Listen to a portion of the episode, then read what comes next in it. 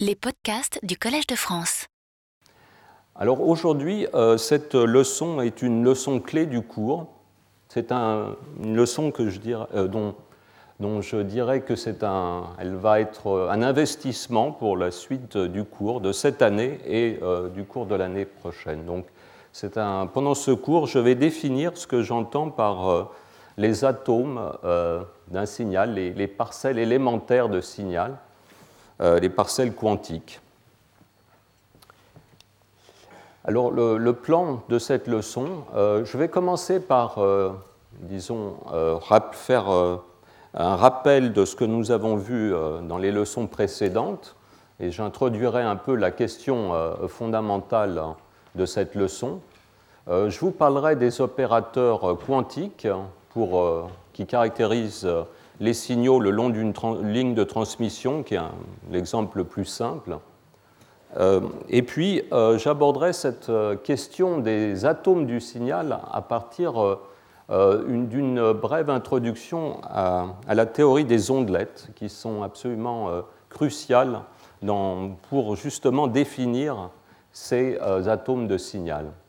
Et puis, nous euh, parlerons des états quantiques euh, d'une ligne de transmission. Voilà, donc euh, je vous rappelle euh, ce qu'on a vu la dernière fois. Donc un, un concept euh, clé, c'est la notion de flux de nœuds.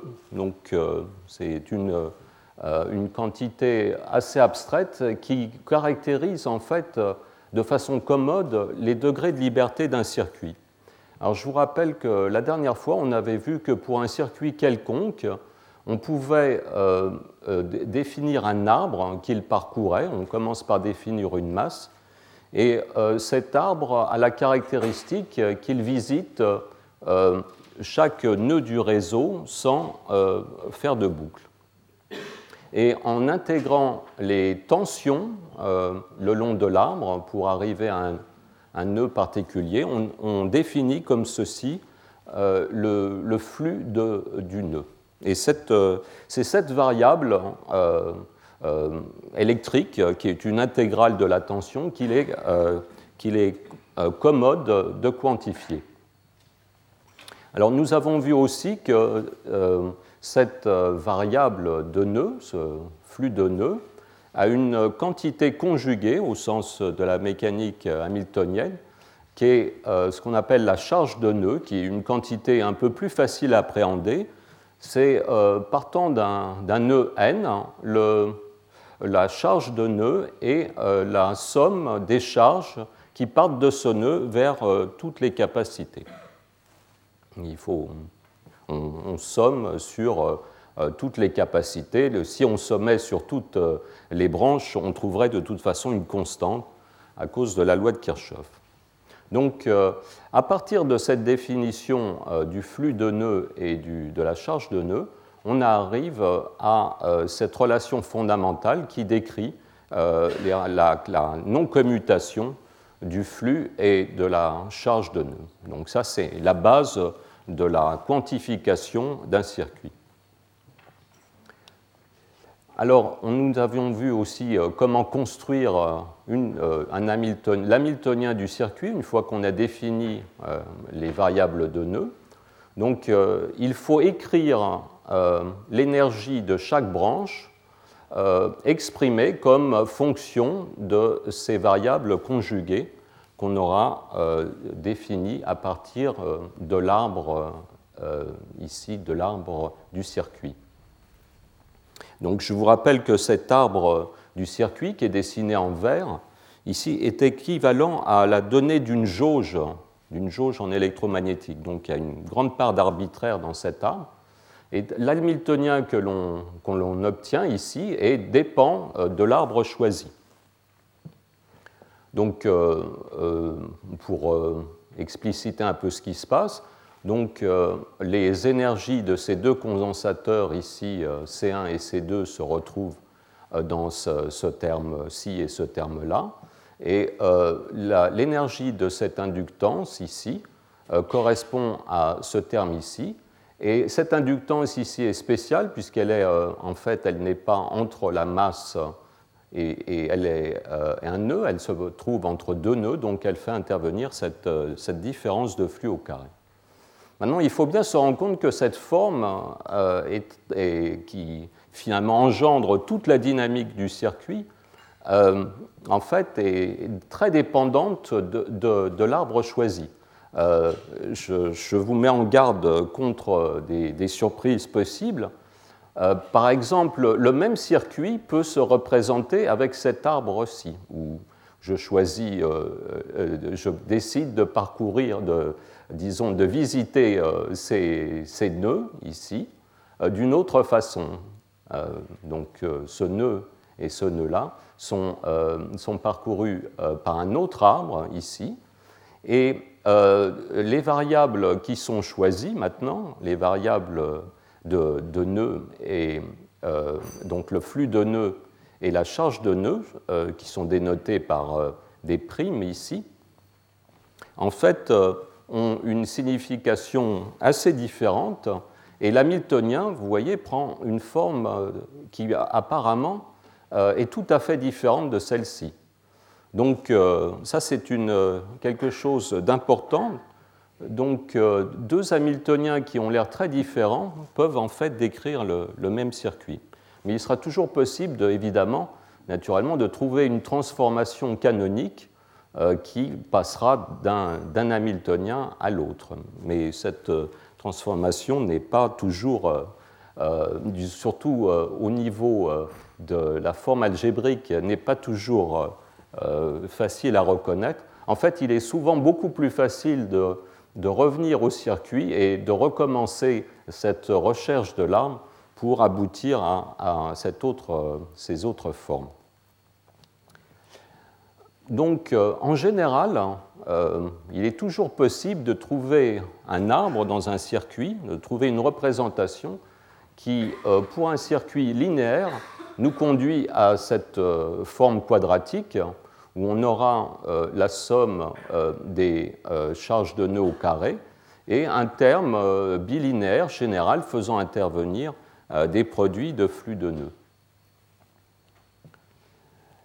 Euh, je, me, je me limite pour l'instant donc euh, à un circuit linéaire. Nous verrons que pour un circuit non linéaire, anharmonique, on, a, on, on peut avoir d'autres termes, mais euh, limitons-nous à ce, à ce degré de complexité.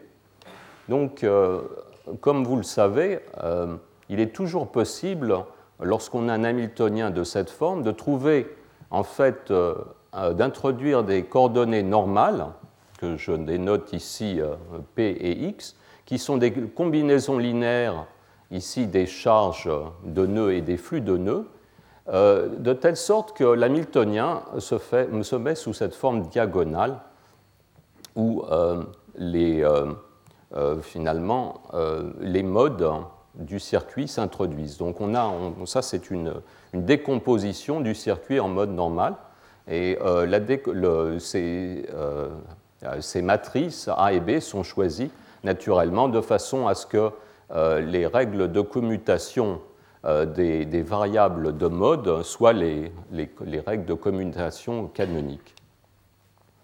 Euh, bon, pour euh, fixer un peu les idées, euh, donc dans ce genre de transformation, on aboutit à des variables euh, qui ont euh, des dimensions un peu particulières, puisque la dimension de P, ici, c'est la dimension d'un, d'une tension, en fait, euh, multipliée par la racine d'une capacité. Donc, je, Je vous, je vous montre ça pour, euh, pour que vous ne soyez pas trop surpris euh, par ce qui va venir euh, par la suite. Donc, euh, ce que je veux dire par là, c'est que les dimensions euh, des variables euh, que l'on va choisir euh, ont des fois des aspects un peu surprenants.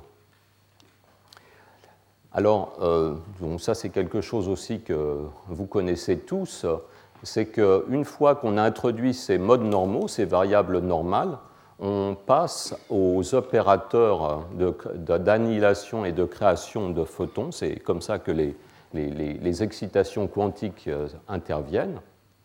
Donc j'ai écrit euh, la, la, la façon dont les A et A croix euh, s'expriment en fonction des X et de P et des P. Euh, la transformation inverse est donnée ici. Et euh, là, je vais parler d'un d'une notation euh, particulière euh, qui n'est qu'une notation, qui ne, qui ne, qui n'a pas de, de, de, de, qui ne contient pas beaucoup de physique, mais qui est extrêmement pratique et, et, et dont je vais faire une grande utilité dans, dans, dans les leçons qui viennent. Alors, c'est la chose suivante. Donc, la, la, la, le, l'index mu, c'est un index, un index qui, euh, un index de mode, c'est un index entier. Euh, on peut euh, introduire un index qui euh, est à la fois un entier relatif, donc M, et qui finalement euh, met sur le même pied les opérateurs d'annihilation et de création. Donc, euh, un opérateur de création, euh, ça sera un, un opérateur de type euh, A M, mais avec un M euh, qui est un, un entier négatif. L'avantage de cette, euh, vous, vous verrez plus tard l'avantage de cette notation, mais en tout cas, euh, on a un bénéfice immédiat ici, c'est que les relations de commutation euh, qui euh, ici euh, s'écrivent sur trois lignes, les relations de commutation du circuit Euh, qui s'écrivent de façon assez compliquée, ici prennent une forme euh, qui, enfin, en une égalité, on traite toutes les relations de commutation. Euh, donc, euh, suivant les, euh, les valeurs de euh, toutes les combinaisons de, de M, des, des positives et négatives, euh, permettent de décrire euh, toutes les relations de commutation. Et on, on peut donc écrire l'hamiltonien du, du circuit euh, dans cette décomposition en mode sous cette forme ici euh, classique, euh, faisant intervenir A croix A et A, ou euh, simplement ici euh, une forme dans laquelle eh bien, euh, on n'a que des opérateurs qui ont l'air d'opérateurs euh, d'annihilation. Et euh, là, je, dans, dans ces hamiltoniens, je soustrais Euh, l'énergie de point zéro. Alors, euh, quelque chose de très important, c'est que nous allons introduire plus tard euh, des, des éléments non linéaires dans les circuits, les, les, les éléments euh, Josephson, et ces éléments euh, produiront d'autres termes supplémentaires. Ici, donc, on n'a que des termes quadratiques. Lorsqu'on introduit ces éléments non linéaires, on va avoir des termes d'ordre supérieur. Et euh, le premier terme qui un, intervient ici, c'est un terme euh, d'ordre trois qui s'appelle euh, en, en optique quantique euh, le mélange à trois ondes. On peut le décrire ici comme une anharmonicité cubique euh, du, du potentiel. Euh, ce, ce petit schéma vous dit que ce terme, en fait, euh, euh, finalement permet une interaction où, euh, par exemple, une excitation se décompose en deux, deux excitations, qui est interdit, ce processus qui est interdit dans un circuit linéaire. Et euh, nous irons aussi jusqu'au terme quartique, euh, ici, où euh, quatre opérateurs euh, euh, interviennent. Par exemple, deux excitations se combinent pour euh, en former deux autres. Euh, alors, donc, dans cette partie du cours, on traite euh, ces interactions euh, entre excitations comme une perturbation. C'est-à-dire qu'en fait, euh, ce, cette constante euh, grande zeta, ici, qui a les dimensions d'une euh, fréquence, on, on va supposer que cette, euh, ces constantes qui décrivent le circuit sont toujours très petites hein, par rapport aux fréquences de chaque mode. Donc, c'est une, euh, on traite finalement cette anharmonicité en perturbation, ce qui simplifie beaucoup la description. Je voudrais insister sur le fait que, en fait, cette, cette hypothèse ne signifie pas que le circuit ne va pas être non linéaire. Il faut distinguer cette, cette description de l'anharmonicité de ce qui s'appelle la non-linéarité quantique. Euh, la non-linéarité quantique se produit lorsque la durée de vie des états, Le, le, le taux de relaxation des, des états qui sont décrits par ces, euh, ces gammas euh, est beaucoup plus petite que ces constantes d'interaction non linéaire. Lorsque vous êtes dans ce régime, vous avez un, un système qui est peut-être faiblement anharmonique, mais qui peut être euh, très euh, non linéaire. C'est la situation, par exemple, de, de couplage fort en, euh, en, en, en électrodynamique euh, en quantique en cavité. Une, une façon de caractériser euh, ceci, c'est de dire que les excitations euh, se combinent en fait à un taux qui est plus rapide que le taux avec lequel elles meurent. C'est, c'est ce que décrit cette... Euh, cette euh, cette inégalité. Donc, je voudrais euh, aborder en fait euh, la remarque euh, que m'avait fait la dernière fois Hélène Bouchia. Donc, euh, le, la raison pour laquelle, euh, au début du cours, j'ai dit que les, euh, les, les jonctions Josephson étaient les seuls éléments euh, non linéaires euh, qu'on, qu'on connaissait pour ces circuits quantiques, euh, et, et, et euh, se, se, se comprend par cette relation. Euh, tout, euh, tout élément d'un circuit est, est non linéaire à un certain degré. Quand vous prenez n'importe quelle capacité, si vous mettez suffisamment de tension, euh, l'énergie ne, ne, ne, ne devient non quadratique par rapport à la tension. Mais ce qui est important ici, c'est qu'on a une anharmonicité au niveau d'un seul photon. Ce que décrit cette relation, finalement, c'est qu'au niveau d'un seul photon, euh, les effets non linéaires sont importants.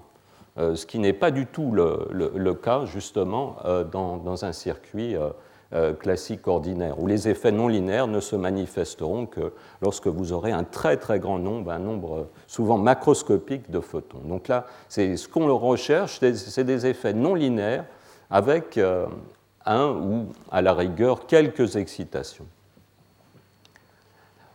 Voilà, donc... Euh, maintenant, nous allons passer, ces remarques étant faites, nous allons passer un, un circuit, euh, euh, disons, élémentaire, euh, distribué, euh, la ligne de transmission. C'est-à-dire, euh, la ligne de transmission, vous pouvez la voir comme un simple fil. Si vous voulez, si vous voulez faire un parcours en ligne droite dans votre circuit, vous pourriez mettre un simple fil.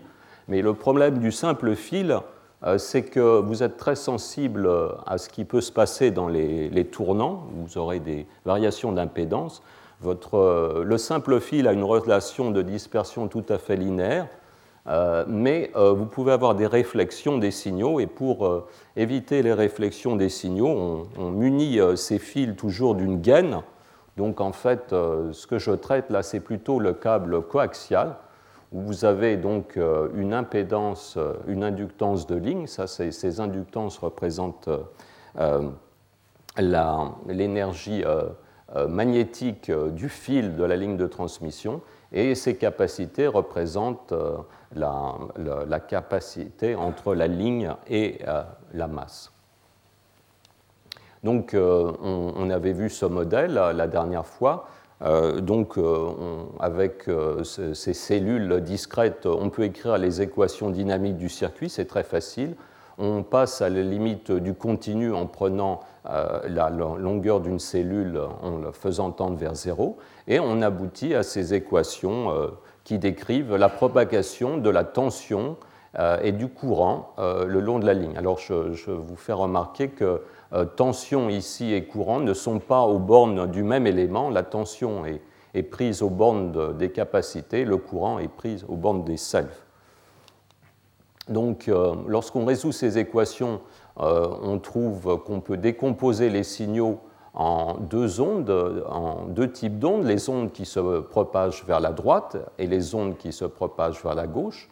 Euh, ici, ces amplitudes d'ondes sont choisies de manière à ce que la, leur dimension, euh, euh, la dimension de l'onde au carré vous donne la, le flux d'énergie transmis. Donc, euh, A au carré, c'est à la dimension de watts.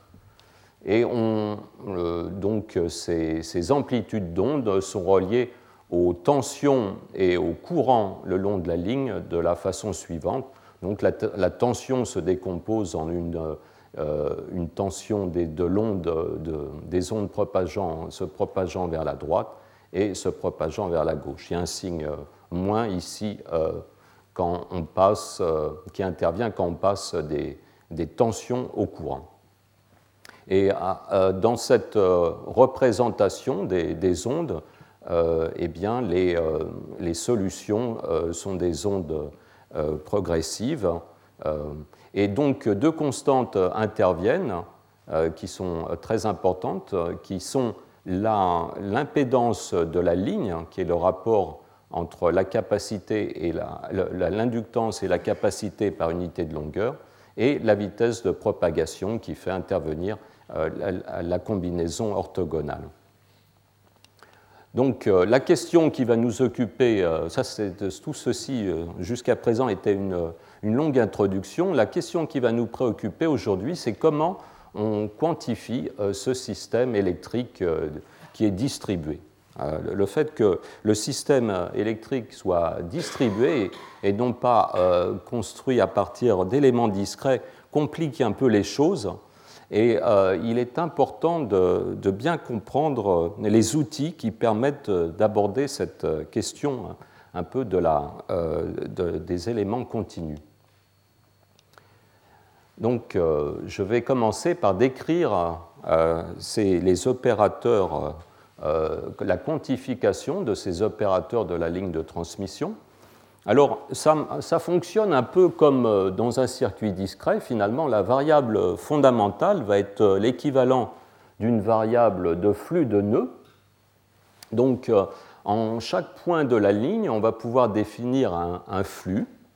Et ce flux, euh, on peut le concevoir de la façon suivante. Donc, on, on prend une, un point, on définit une masse quelque part, Euh, sur cette ligne, et on prend un circuit euh, qui est dessiné en vert, où on va finalement, à partir de ce point, revenir en arrière, un bout de la ligne, et puis euh, parcourir la ligne de transmission depuis cette extrémité jusqu'à ce point X, ici.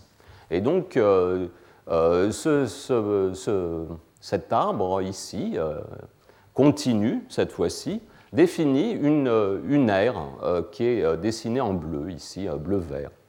Et euh, finalement, euh, le, ce, flux, euh, cette, ce, ce flux de nœuds continu, ici, c'est le flux du champ magnétique dans cette aire. Donc, vous voyez, il y a une part de physique réelle. On, on, on prend bien le, le flux d'un vrai champ magnétique, mais il y a une part d'arbitraire, une part de, de, de jauge dans cette définition du flux, puisque Euh, un, ce, ce flux va un peu dépendre de, de, de, de, du, du point où on va prendre, on va, euh, la façon dont on va définir cet arbre. Donc, euh, cette, ce flux de nœuds est donc une double intégrale sur, les, euh, sur la tension et euh, sur le champ électrique, finalement, le long de cette... Euh, Donc on peut, si vous voulez, en, éco- en utilisant les équations de Maxwell, reformuler ce flux de nœuds en termes d'une, euh, d'une intégrale, d'une double intégrale sur le champ électrique euh, le long de la ligne et euh, sur le temps. Euh, donc euh, à partir de, pour, euh, pour se rassurer sur ce processus de, de quantification, euh, on peut écrire la densité lagrangienne hein, du, du circuit. Euh, donc qui va faire intervenir euh, l'énergie euh, cinétique ici, qui est finalement qui fait intervenir la, t- euh, la tension le long de la ligne, la dérivée du champ euh, du, du flux par rapport au temps, et euh, le, le rôle de l'énergie potentielle ici est, est, est, est donné par euh, l'énergie magnétique. Donc euh, à partir de ces deux termes, on peut, euh, disons, du, qui définissent le Lagrangien, on peut on peut euh, trouver euh, le moment conjugué euh, de la variable de champ, qui est le, ce, ce flux, ici, et qui, en fait, physiquement, se trouve être euh, la, la densité de charge le long de la ligne. C'est le produit euh, de la tension, ici, euh, fois la capacité par unité de longueur de la ligne. Donc, cette, ce moment conjugué, pi de x, du champ, C'est, le, c'est non pas une charge sur une capacité, comme dans un circuit discret, mais c'est une densité de charge, une densité linéique de charge. Euh, et euh, finalement, euh, voilà comment s'introduit euh, la quantification. On va dire, c'est un, un, un peu un postulat à ce, ce niveau, que euh, les variables euh, phi et pi euh, vont obéir aux règles de commutation euh, des champs. Alors, qu'est-ce que là, on, on, se, on est confronté à quelque chose de nouveau et, et assez dérangeant, c'est que le commutateur de ces variables n'est pas un, simplement un, un euh, ou zéro, comme, au, comme pour euh, les modes discrets, mais fait intervenir cette fonction delta qui euh, euh, donc euh, euh, pose quand même quelques problèmes d'interprétation. Alors qu'est-ce que, qu'est-ce que ça veut dire, cette fonction delta dans les commutateurs? Bon, euh, on peut se ramener euh, à une, de la discrétisation. Pour se rassurer, on peut se ramener à euh, rediscrétiser le, le circuit et euh, finalement considérer que la charge euh, sur cette capacité discrète, c'est euh, pi euh, fois euh, cet petit élément de longueur, delta x, que là je prends euh, fini, petit mais fini. Et euh, pour euh, ces éléments discrets, je peux écrire des relations ordinaires de commutation. Euh, pardon, là j'ai fait une erreur, ça devrait être euh, I, euh, IH bar et pas un. En tout cas, ce qui compte, c'est que cette quantité ici est finie, et lorsqu'on va prendre, euh, on comprend que lorsqu'on va prendre la limite delta x tend vers zéro, eh bien, ces relations de commutation, euh, lorsqu'on divise par delta x, euh, vont vous donner cette fonction delta. Euh, en tout cas, euh, une fois qu'on euh, prend la transformée de l'engendre du, du Lagrangien, on aboutit au Hamiltonien qui se met sous cette forme euh, continue. Euh, et, euh, ah oui, il y a un autre bug ici, donc ce n'est pas, euh, pas x, c'est pas k qu'il faut lire, c'est x. On, on va arriver au k tout, tout à l'heure. Alors, ces, ces règles de commutation... Euh, de la ligne de transmission, on peut se dire euh, bon, euh, qu'elles sont parachutées. Ces, ces flux de nœuds, ces charges par unité de longueur, bon, euh, est-ce que vraiment... C'est d'abord, c'est des grandeurs qui sont macroscopiques.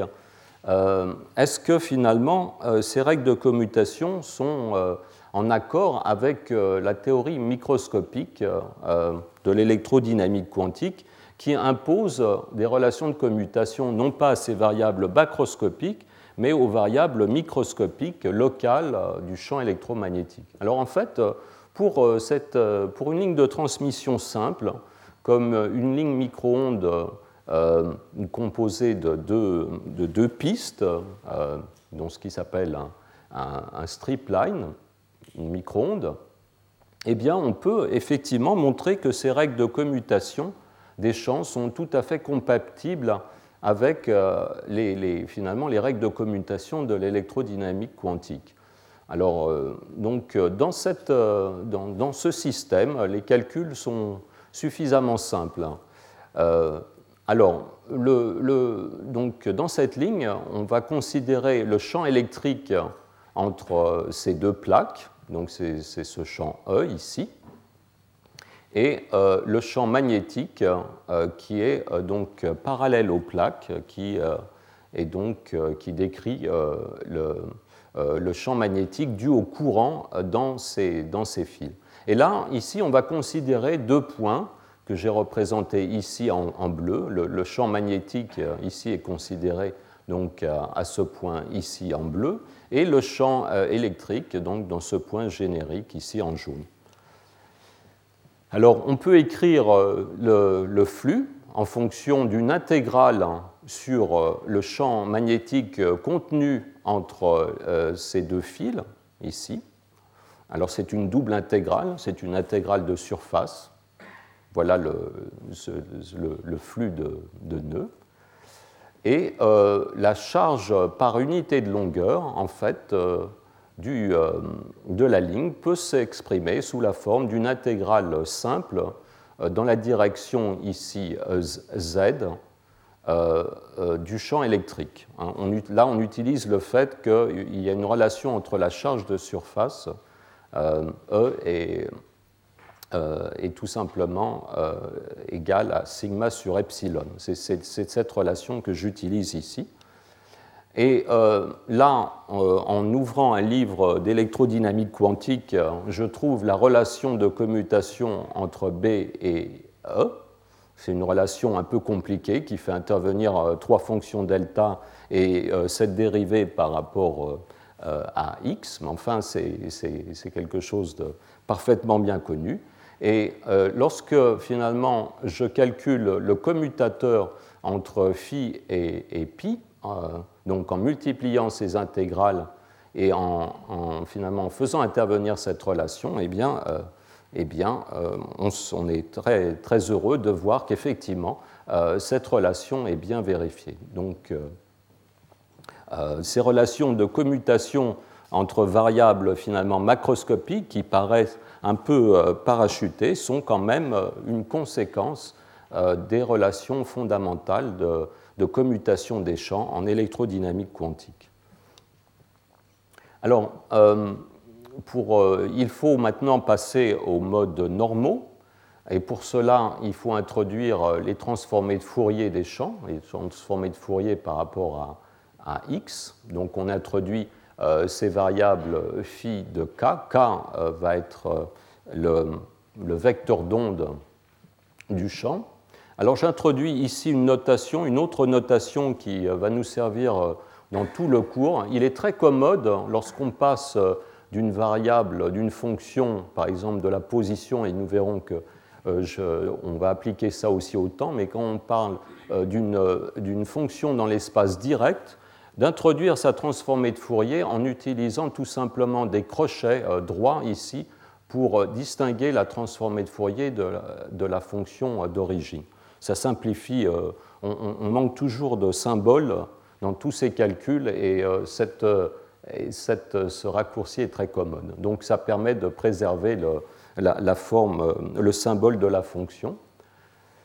Euh, donc, euh, ce qui est important à ce niveau, c'est de, de, de réaliser que lorsqu'on passe dans, euh, dans l'espace réciproque, euh, les nouveaux opérateurs que l'on définit, les opérateurs qui sont les transformés de Fourier de, des champs, ne sont plus hermitiens.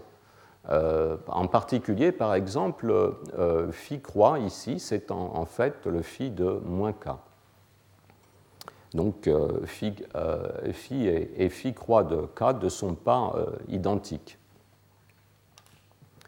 Euh, par contre, les relations de commutation, on peut se convaincre que les relations de commutation dans cet espace réciproque euh, sont tout à fait, ont tout à fait la même forme. Et on, maintenant, en exprimant l'hamiltonien de la ligne en fonction de ces, euh, ces nouvelles variables, on trouve un hamiltonien qui est diagonal. Donc c'est, on, on a réalisé la même chose que pour euh, finalement le circuit avec des modes discrets. Le, la difficulté ici, c'est que euh, K ici est un index continu. Et euh, là, je vous rappelle la relation de dispersion de, de la ligne de transmission qui est très simple. Donc, euh, la fréquence d'un mode K, euh, et c'est tout simplement euh, K fois la vitesse de propagation qui, dans l'exemple que j'ai choisi ici, est, est une constante. Euh, parce qu'on va, euh, on va se, disons, se limite, euh, disons, dans la limite de la ligne continue, euh, non, euh, non dispersive, V P ici est une constante, mais on peut, on peut tout à fait généraliser ce que euh, se, se formalise à un cas où euh, la vitesse de propagation dépend de, dépend de K. Alors, comme on l'a fait pour le circuit avec des modes discrets, on introduit maintenant les opérateurs de création et d'annihilation, mais qui sont là, je le rappelle, la, la difficulté provient du fait que cet indice ici, K, est un indice continu. C'est, disons, ça c'est une, c'est une difficulté supplémentaire que, qu'on doit absolument maîtriser. Euh, Donc, euh, vous remarquerez ici aussi que les, les constantes euh, qui définissent cette transformation sont un peu différentes que dans le cas des modes discrets, puisque euh, en, en plus de, de la fréquence, ici intervient la capacité euh, par unité de longueur de la ligne. Euh, donc, euh, euh, si on représente la relation de dispersion, euh, c'est-à-dire euh, l'énergie Euh, oméga, la fréquence des modes euh, oméga en fonction de K, on a cette, euh, cette euh, ligne ici qui fait intervenir la valeur absolue de K. Et euh, chaque opérateur, si on prend un, un certain euh, K zéro, euh, chaque opérateur ici, euh, disons de, de création, euh, d'annihilation, excusez-moi, a un, un jumeau, euh, un jumeau qui correspond à, qui a la même fréquence et qui correspond à une onde qui se propage euh, dans l'autre, dans sens inverse. Si par exemple, donc ici, un K zéro positif euh, euh, correspond à une onde se propageant euh, vers la droite, alors qu'un K négatif correspond à une onde se propageant vers la gauche.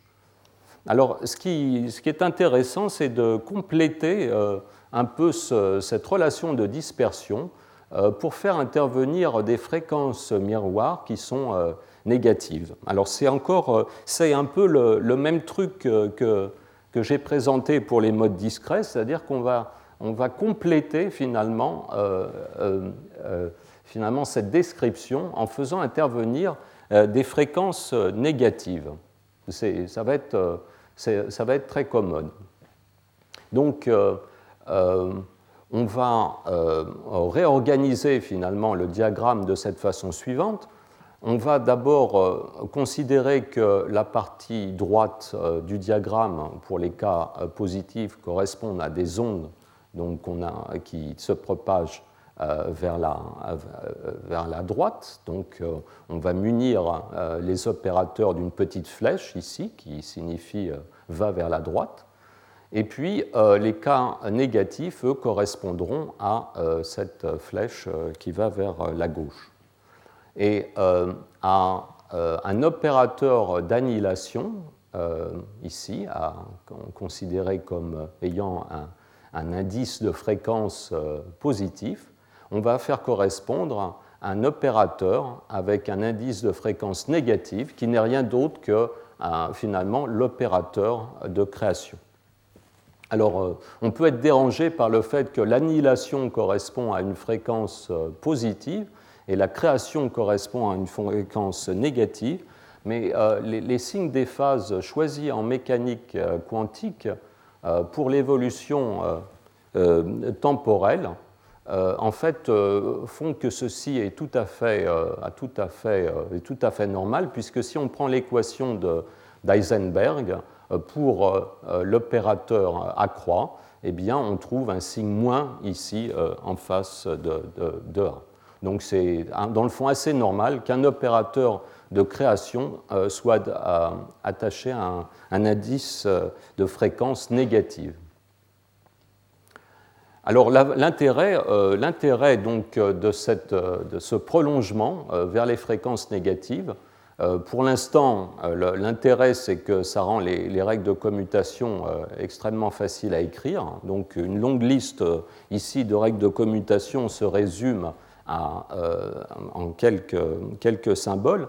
Mais l'avantage surtout, c'est que ces fréquences négatives, on va voir par la suite, sont tout à fait physiques. C'est-à-dire que les, les fréquences positives vont correspondre à des processus euh, en fait, d'émission, alors que les, les fréquences négatives vont correspondre à des processus d'absorption. En mécanique quantique, absorption et euh, émission ne sont pas symétriques, et euh, finalement, cette, cette distinction entre les fréquences positives et négatives, qui n'a pas de sens pour un, un, un ingénieur électricien euh, non quantique, en fait, a tout à fait un sens pour ces circuits quantiques. En fait, nous verrons par la suite qu'on peut fabriquer Euh, effectivement, un analyseur de spectre, un analyseur de spectre qui analyse le circuit et qui est capable de distinguer euh, les fréquences positives des fréquences négatives. Bon, ce n'est pas, pas un instrument qui est vendu commercialement, mais c'est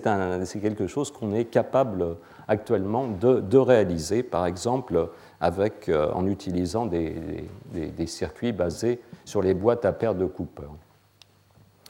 Euh, donc avec ces conventions, euh, et donc je répète, pour l'instant ces conventions, ce, cette leçon est assez formelle, mais c'est un investissement euh, qui va nous servir par la suite. Donc on, on, on écrit l'hamiltonien euh, sous cette forme, ou, euh, qui est donc une forme de, de normale, avec euh, les, euh, les opérateurs décrivant les ondes se propageant vers la droite et les ondes qui se propagent vers la gauche et qui sont donc Euh, complètement indépendante. On a découplé donc euh, ce qu'on, le travail qu'on a réalisé jusqu'à présent, c'est de découpler euh, les, les ondes euh, allant vers la droite de celles allant vers la gauche, et on a découplé euh, les différentes fréquences. Euh, je, je rappelle aussi que la convention qui est choisie ici pour cet hamiltonien, c'est qu'on a soustrait l'énergie de point zéro, et donc euh, l'hamiltonien opérant sur le vide donne zéro. Et donc euh, il reste une difficulté, tout ceci est, est très joli, mais euh, en fait le gros problème c'est que cet indice euh, oméga est un indice continu, et ça c'est extrêmement, euh, c'est extrêmement dans, euh, gênant, euh, parce que finalement euh, lorsqu'on euh, veut, quand on fait une mesure, on mesure finalement une quantité qui est euh, toute euh, discrète, on, on va sonder un point du circuit. Euh, on n'a pas, euh, on ne voit pas du tout euh, comment euh, mesurer finalement à quoi correspondent ces, euh, ces amplitudes cor correspondant à une fréquence continue. Donc euh, là, l'outil qui permet de, de résoudre ces problèmes, c'est euh, l'outil qu'on qu'on peut appeler les, les ondelettes, euh, qui vont être, euh, qui vont nous servir énormément euh, dans ce cours. J'avais parlé un petit peu d'ondelettes quand j'avais parlé finalement euh, de la formule de Landauer l'année dernière, et, et là je vais, en, je vais approfondir un peu cette notion. Euh, donc euh, l'idée c'est qu'on a des fonctions, finalement des signaux qui, qui ont une énergie finie, donc euh, Euh, donc, euh, qui correspond à des fonctions qui sont normalisables. Le problème donc, euh, de, de, de ces ondes euh, K, c'est qu'elles ne sont pas normalisables. Donc, on cherche à, se trou à, à trouver finalement des signaux qui ont... Euh, qui... Les signaux réels, en fait, euh, sont toujours, ont toujours une énergie finie. Et euh, là, vous... Euh, donc, c'est un, un théorème. On peut décomposer euh, ces, ces signaux d'énergie finie toujours sur une base discrète. Euh, donc, il peut éventuellement avoir un nombre infini d'éléments, mais un nombre infini comptable d'éléments. C'est-à-dire, euh, donc, euh, on peut indicer avec un indice discret euh, tous les éléments de cette base. Donc, cette base, euh, donc, euh, qui est une base d'ondelettes, euh, obéit euh, à cette... Euh, à cette euh, relation d'orthonormalité. Donc un, un, ce que j'appelle un, un, un, une fonction psi ici, ce n'est pas du tout une fonction d'onde, c'est simplement une fonction de base euh, qui décrit euh, les signaux se propageant le long de la ligne. C'est-à-dire qu'un signal à un point donné x sera une fonction du temps, et cette fonction du temps, je vais la décomposer dans une base euh, formée par ces euh, fonctions psi, qui dépendent de, de deux indices. Un indice M qui en fait va spécifier la fréquence moyenne euh, de cette fonction de base, et un indice P qui, euh, signifie, euh, qui spécifie un peu son, sa localisation temporelle. Donc un exemple classique de, de, de, de, de telles ondelettes et sont les, par exemple les ondelettes de Shannon euh, qui sont basées sur euh, la fonction sinus cardinale. Donc, c'est basé sur une enveloppe euh, dans, de, de cette forme euh, sinus x sur x euh, qui est euh, modulée à une fréquence ici qui est spécifiée par l'indice m. Alors, la fréquence de modulation varie par pas et euh, m décrit le nombre de pas et b, euh, qui est une bande passante élémentaire, et correspond à ce pas en fréquence. Euh, l'indice P, ici, correspond euh, au décalage en temps de l'ondelette, et ce décalage en temps est lui aussi euh, discret et fait intervenir euh, cette, euh, ce, ce, cette durée tau, la durée euh, finalement qui va séparer deux ondelettes euh, successives en temps. Donc, euh, par exemple, là j'ai représenté euh, deux cas particuliers. Euh, le cas où euh, on a par exemple l'indice euh, sept virgule un, on a donc sept pas en fréquence et un pas en temps. Un pas en temps, c'est facile à voir, euh, on s'est décalé du, d'une unité ici euh, vers la droite par rapport au zéro. Et euh, finalement, les, les sept pas en fréquence, c'est le fait qu'on module ici, si vous comptez, vous aurez sept oscillations ici pendant une période du sinus cardinal. Donc, en transformée de Fourier, c'est un peu plus facile de voir ce que ces ondelettes de Shannon représentent. C'est simplement euh, ça correspond à un filtre rectangulaire en fréquence. Donc euh, la largeur en fréquence de ces ondelettes, c'est B. Et euh, pour avoir une base orthogonale complète, euh, eh bien, il faut qu'on ait la relation B euh, fois tau égale deux pi. Donc euh, si on choisit un, un pas en fréquence ici, on va, euh, cela va inter- faire intervenir, euh, ça, automatiquement, euh, ça va nous imposer le pas en temps. Donc là, je représentais l'ondelette sept zéro, donc zéro euh, ici correspond à aucun décalage, ça serait l'ondelette qui serait euh, ici localisée au temps zéro. Euh, si je déplace euh, cette ondelette, c'est-à-dire si je prends cette euh, forme violette ici en transformée de Fourier, j'aurai une modulation euh, à l'intérieur de la porte. Donc vous voyez qu'on peut, comme ceci, euh, euh, construire euh, toute une base qui est euh, euh, donc euh, composée d'éléments euh, d'indices discrets. Et euh, c'est important de comprendre qu'il y a deux indices, un indice à la fois pour la fréquence, euh, la fréquence moyenne, et un indice pour la position temporelle, la position moyenne. Alors, tout, euh, toutes ces ondelettes, finalement, représentent un pavage du, euh, de l'espace euh, constitué par le temps et la fréquence, qui euh, sont euh, incompatibles, en quelque sorte. Cette incompatibilité euh, est exprimée par le fait que euh, cette, de, ce décalage en temps, ici, taux, euh, fois le décalage en, euh, en, en, en fréquence, sont contraints. Le produit euh, doit être donné par deux pi.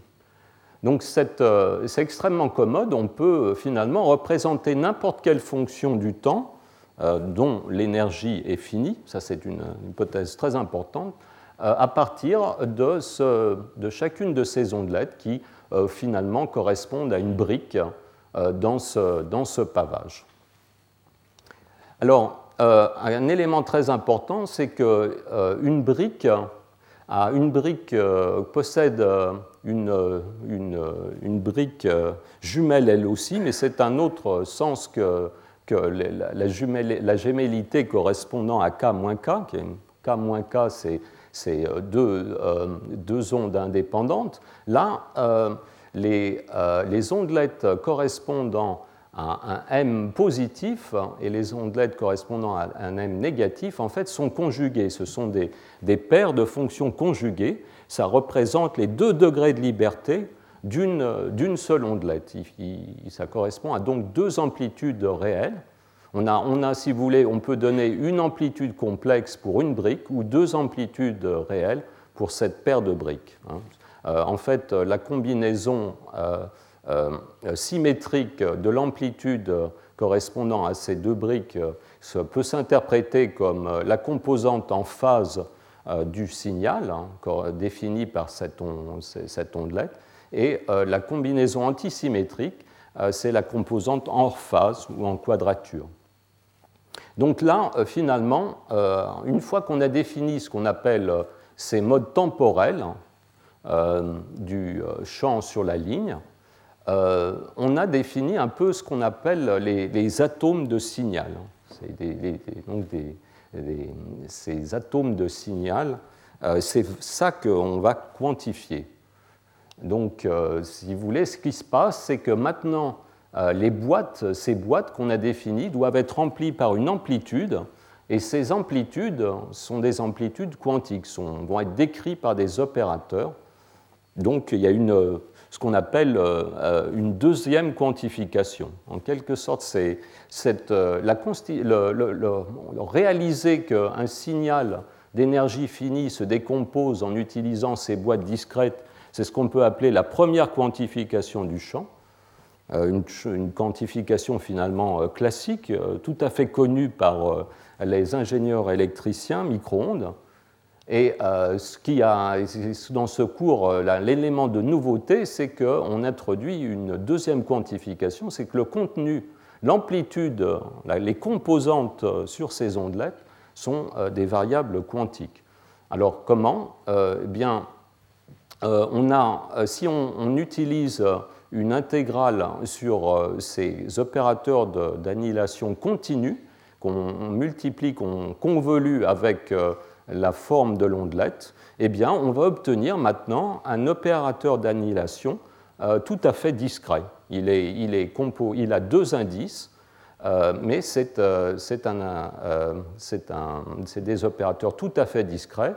Et maintenant, si on, on introduit cette, on continue avec notre convention que j'ai déjà introduite, c'est-à-dire qu'on on va euh, euh, appeler l'opérateur de création Euh, correspondant au mode euh, M P à part euh, cet indice, euh, on va utiliser l'indice, euh, ce truc de l'indice négatif, on peut écrire les opérateurs, euh, on peut euh, écrire les, les relations de commutation de ces opérateurs euh, euh, correspondant aux éléments du signal, et on, on a ici euh, une version tout à fait discrète, euh, tout à fait pratique Des, euh, de, de, la, de la quantification euh, du signal. Donc euh, ça, c'est finalement c'est le transparent euh, fondamental de cette leçon. On, a, euh, on, a, euh, on peut dire par exemple que psi, euh, dans le fond, ça va être euh, effectivement euh, la fonction d'onde du photon. Alors, Euh, j'ai choisi euh, dans mes euh, petits dessins là, une base particulière d'ondelette.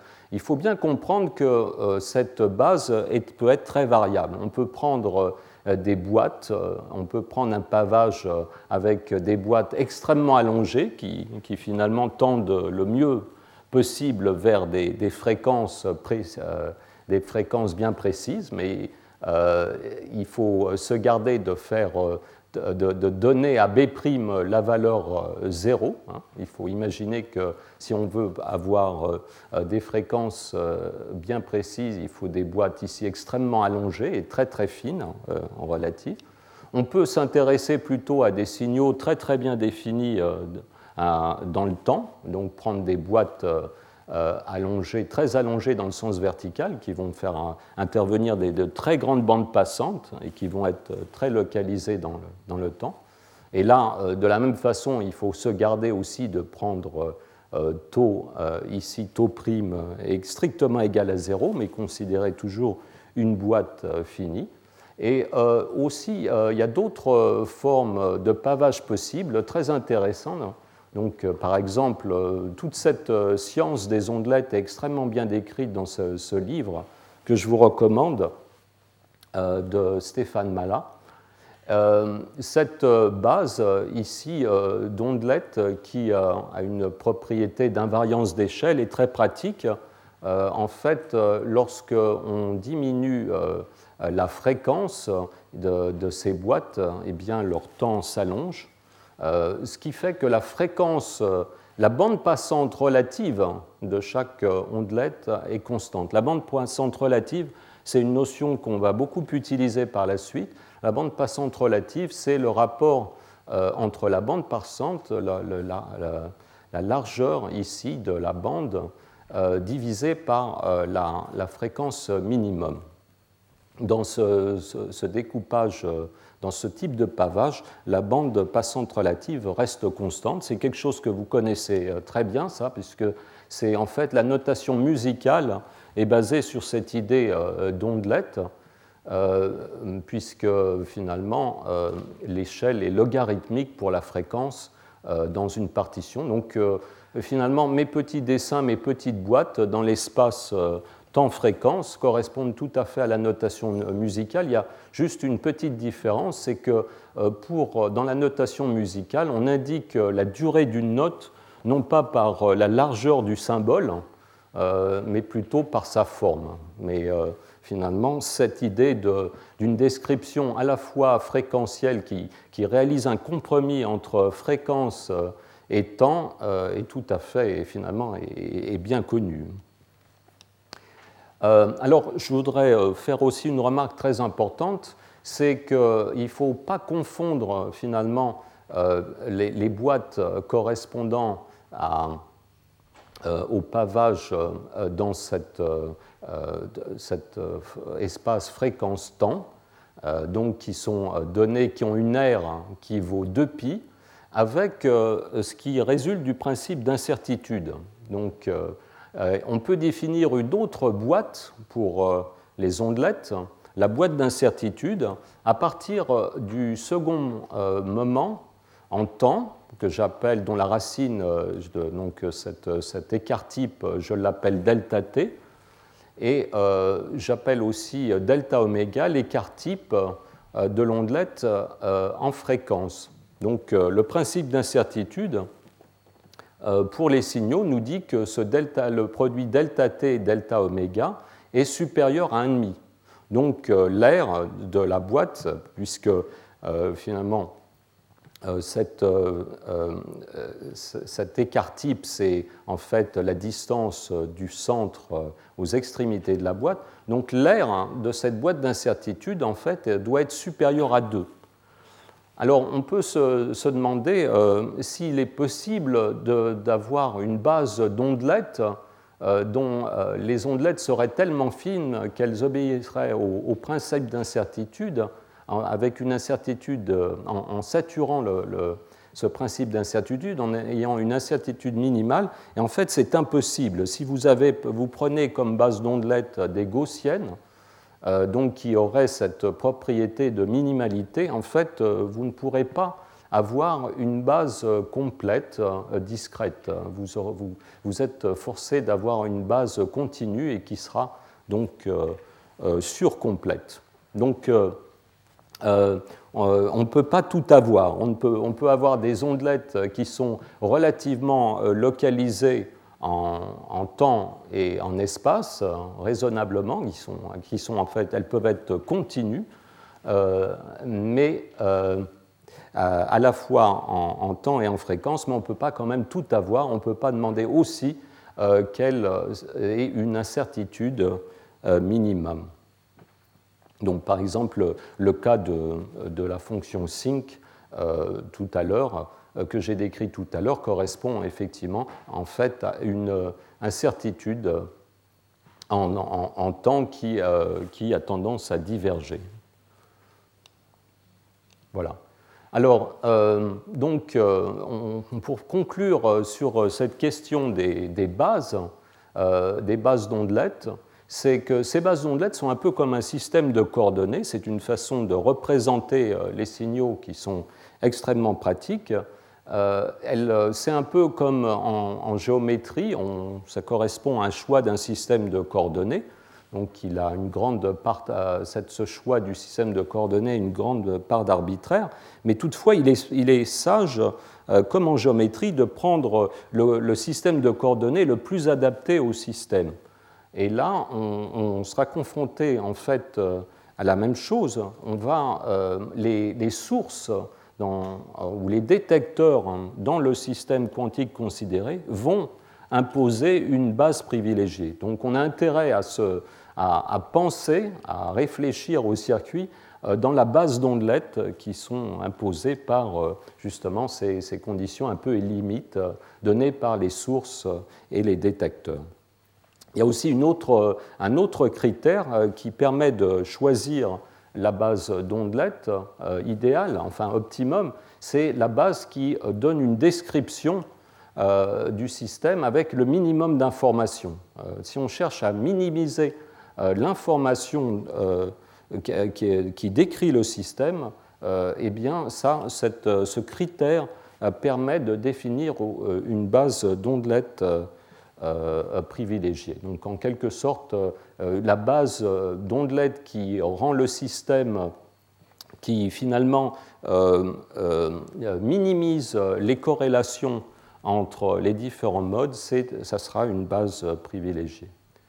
Je vois que j'arrive à la fin du, du temps imparti, donc là je ne vais pas avoir le, le temps de décrire euh, ces, euh, ce, les... les, les finalement, les états de la ligne. Je, je, je, je vous donne rendez-vous à la semaine prochaine. J'aborderai ces questions donc la semaine prochaine.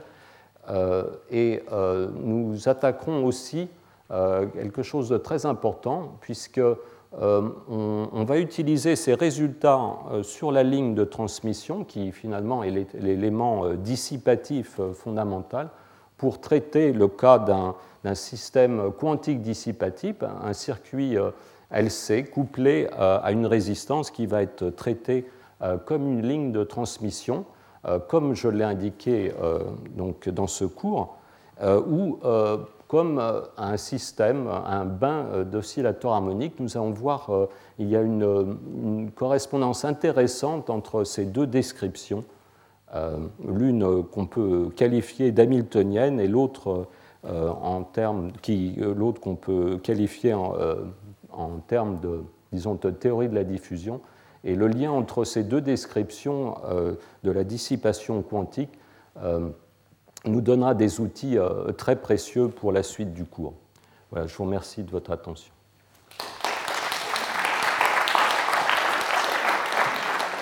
Retrouvez tous les podcasts du Collège de France sur w w w point collège de France point f r.